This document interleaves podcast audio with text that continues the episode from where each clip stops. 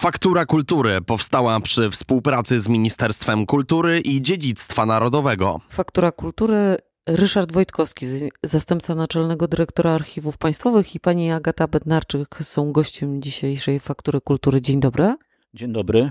Dzień dobry.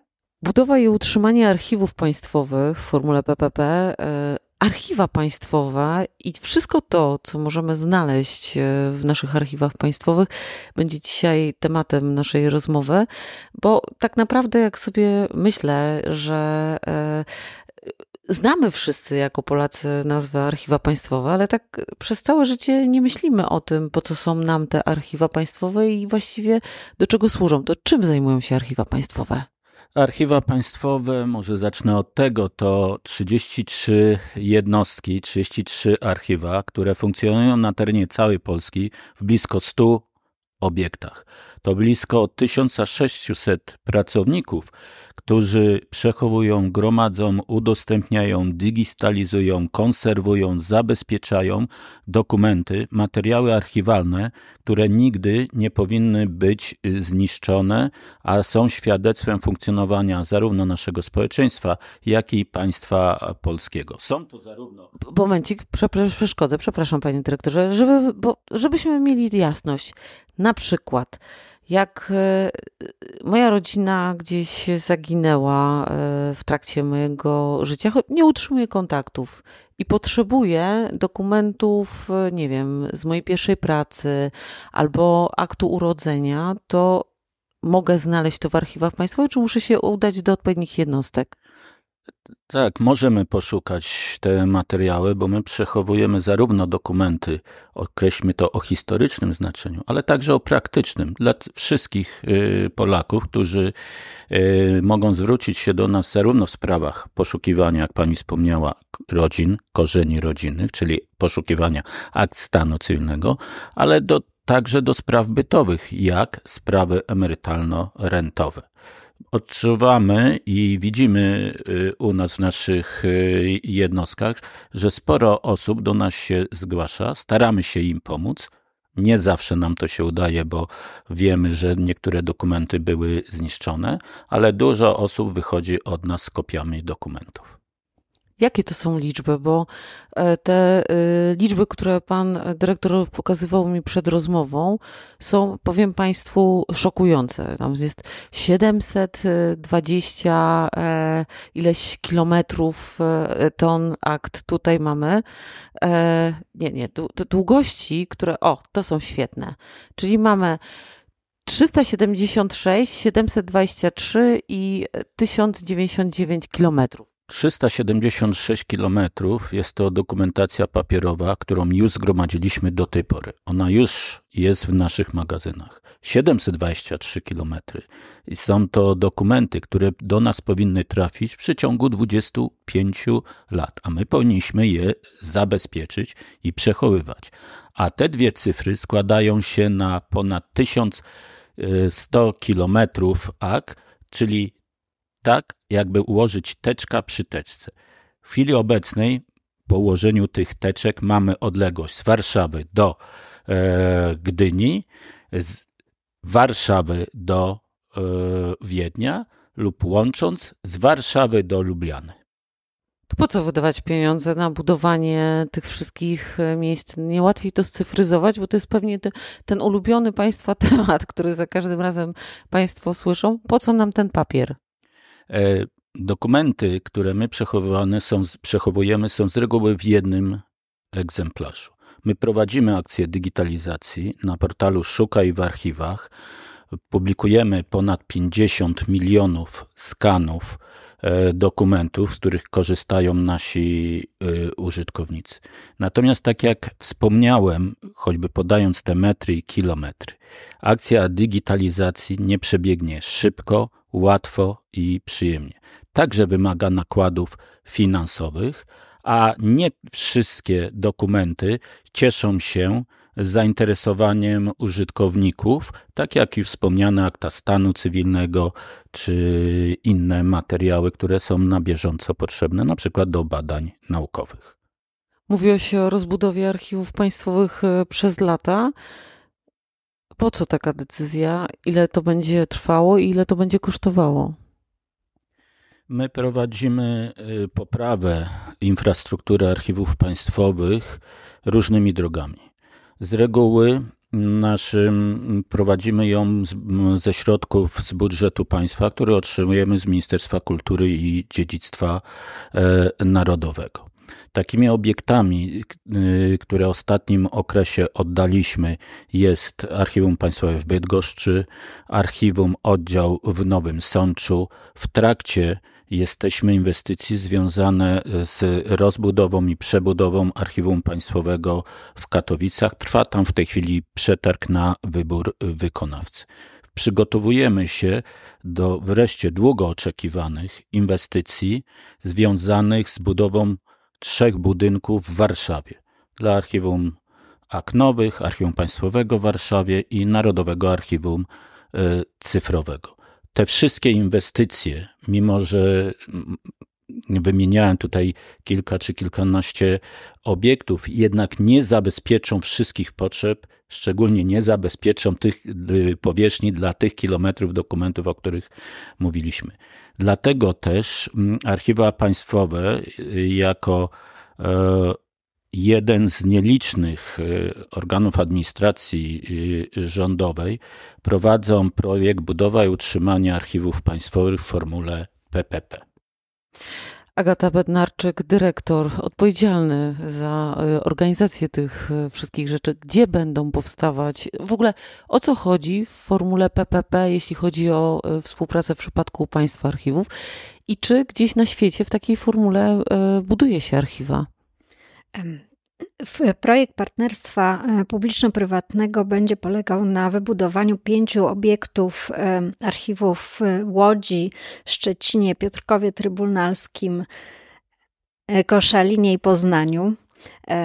Tak widać, że mamy te lokalizacje rozproszone. Jest to pierwszy taki projekt pakietowy na poziomie rządowym. Oczywiście budynki archiwów powstają także w innych krajach, przykładem są Niemcy. Także w formule partnerstwa publiczno-prywatnego. Niemniej jednak na terenie kraju większość powodzenie par- projektów partnerstwa publicznego-prywatnego jest w samorządach, natomiast na etapie rządowym jest to jedyny taki projekt infrastrukturalny, pakietowy. Dobrze, ale na czym polega ta pakietowość? Na czym polega? Partner prywatny wyłaniony w drodze przetargu wybuduje te pięć za własne środki, z własnego finansowania.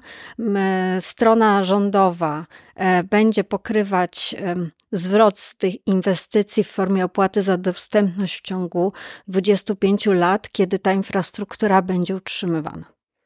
A to jest infrastruktura, która ma jakieś specjalne wymogi na pewno, bo nie może być wilgotno, nie może być przeciągów pewnie. Oczywiście papier jest materiałem nietrwałym, więc tutaj przede wszystkim stawiamy na bezpieczeństwo tychże dokumentów, zapewnienie odpowiednich warunków klimatu, temperatury, wilgotności jest podstawowym, podstawowym zadaniem w części magazynowej, natomiast te budynki pełną, pełniły również funkcje takie popularyzacyjne, wystawiennicze, będą tam czytelnie dla użytkowników. No, chcemy, żeby one też, te budynki, były przyjazne do środowiska. Tak naprawdę dążymy do zeroemisyjności w tych budynkach, zastosowanie tam, gdzie będzie to możliwe, wszystkich rozwiązań związanych z O Z E, tak więc... Pani dyrektora, cieszy się popularnością państwa pomysł? Przedsiębiorcy chcą uczestniczyć w przetargach? Tak, do postępowania przystąpiło pięć firm budowlanych, czołowych firm budowlanych w Polsce.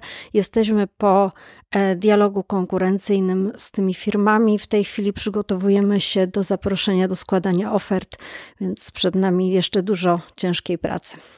Ja wrócę do pana dyrektora. Ryszard Wojtkowski, zastępca naczelnego dyrektora Archiwów Państwowych. Panie dyrektorze, bo... E, Pani dyrektor wspomniała o tym, że będą czytelnie, że będzie można przyjść do państwa i przeczytać jakieś dokumenty. ja cały czas będę wracać do takiego przeciętnego Kowalskiego. Czy ja jako Katarzyna mogę przyjść do, a i gdzie, żeby wyciągnąć własną teczkę i przeczytać swoje dokumenty? Czy muszę wiedzieć, którego dokumentu szukam i wtedy po jakim czasie mogę dostać go do ręki?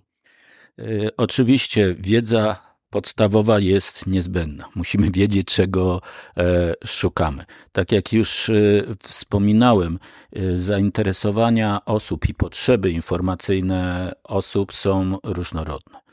Akta stanu cywilnego, akta notarialne, akta własności ziemi, akta dotyczące pracy, które są potrzebne do Zakładu Ubezpieczeń Społecznych. Wszystkie te materiały do bieżącego funkcjonowania, które są potrzebne, można w dużej mierze u nas e, znaleźć. Oczywiście dostęp do tych dokumentów jest nieodpłatny. W czytelniach naszych może każdy przyjść i wiedząc, czego szuka, ewentualnie korzystając z porad naszych pracowników ukierunkowujących na zakres poszukiwań, gdzie takie dokumenty można znaleźć, można skorzystać w tych, w naszych czytelniach z tych materiałów, które są zgromadzone.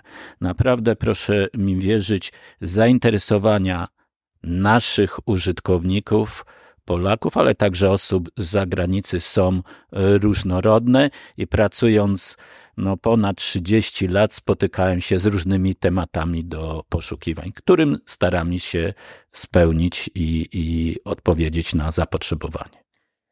A odwracając, bo mówiliśmy o tych ogromnych liczbach akt, które mamy zgromadzone jako państwo polskie, to czy są dokumenty, których szukamy jako archiwum? Czy państwo mają takie dziury?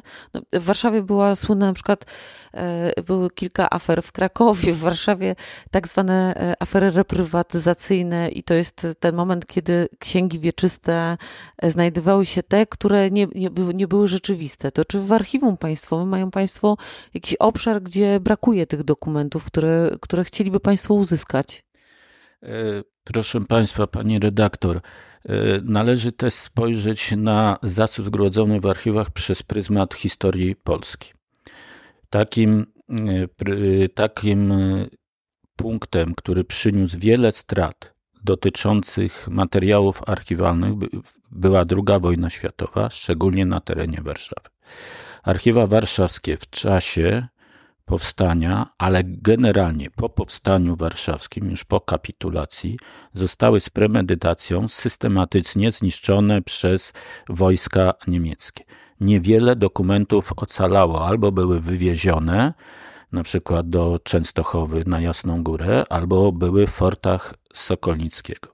Archiwum Miejskie, Archiwum Warszawskie, które swego czasu przed drugą wojną światową do czterdziestego piątego roku znajdowało się w obecnym Muzeum Archeologicznym, zostało wypalone z premedytacją, zniszczone i to jest, między innymi odpowiadając bezpośrednio na Pani pytanie, jedna z dziur dotyczących historii Warszawy, historii Polski. Historia Warszawy dziewiętnastego wieku w dużej mierze została zniszczona, nie tylko w tym archiwum, o którym wspomniałem, ale także w archiwum głównym akt dawnych i czy w innych archiwach skarbowych, czy też w archiwach e, kościelnych. Oczywiście Wozimy się też, mamy też straty związane z grabieżą dokumentów, także po, w czasie pierwszej wojny światowej w traktacie ryskim były zawarte zapisy dotyczące zwroty polskich archiwaliów, bibliotek, muzealiów, zawarte między innymi z Rosją sowiecką. Dokonało się tego częściowo, część materiałów do nas nie wróciła.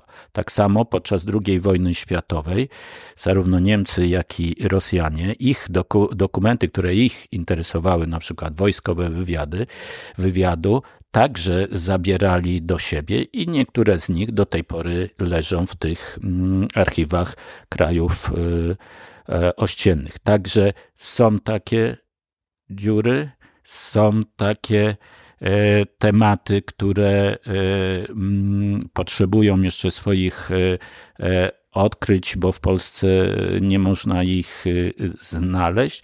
No, sięgnąłem do dwudziestego wieku, ale też wspomina się o potopie szwedzkim, tak, o zabytkach, ale także o książkach, bibliotekach, które, określę to w cudzysłowie oczywiście, wzbogaciły instytucje szwedzkie.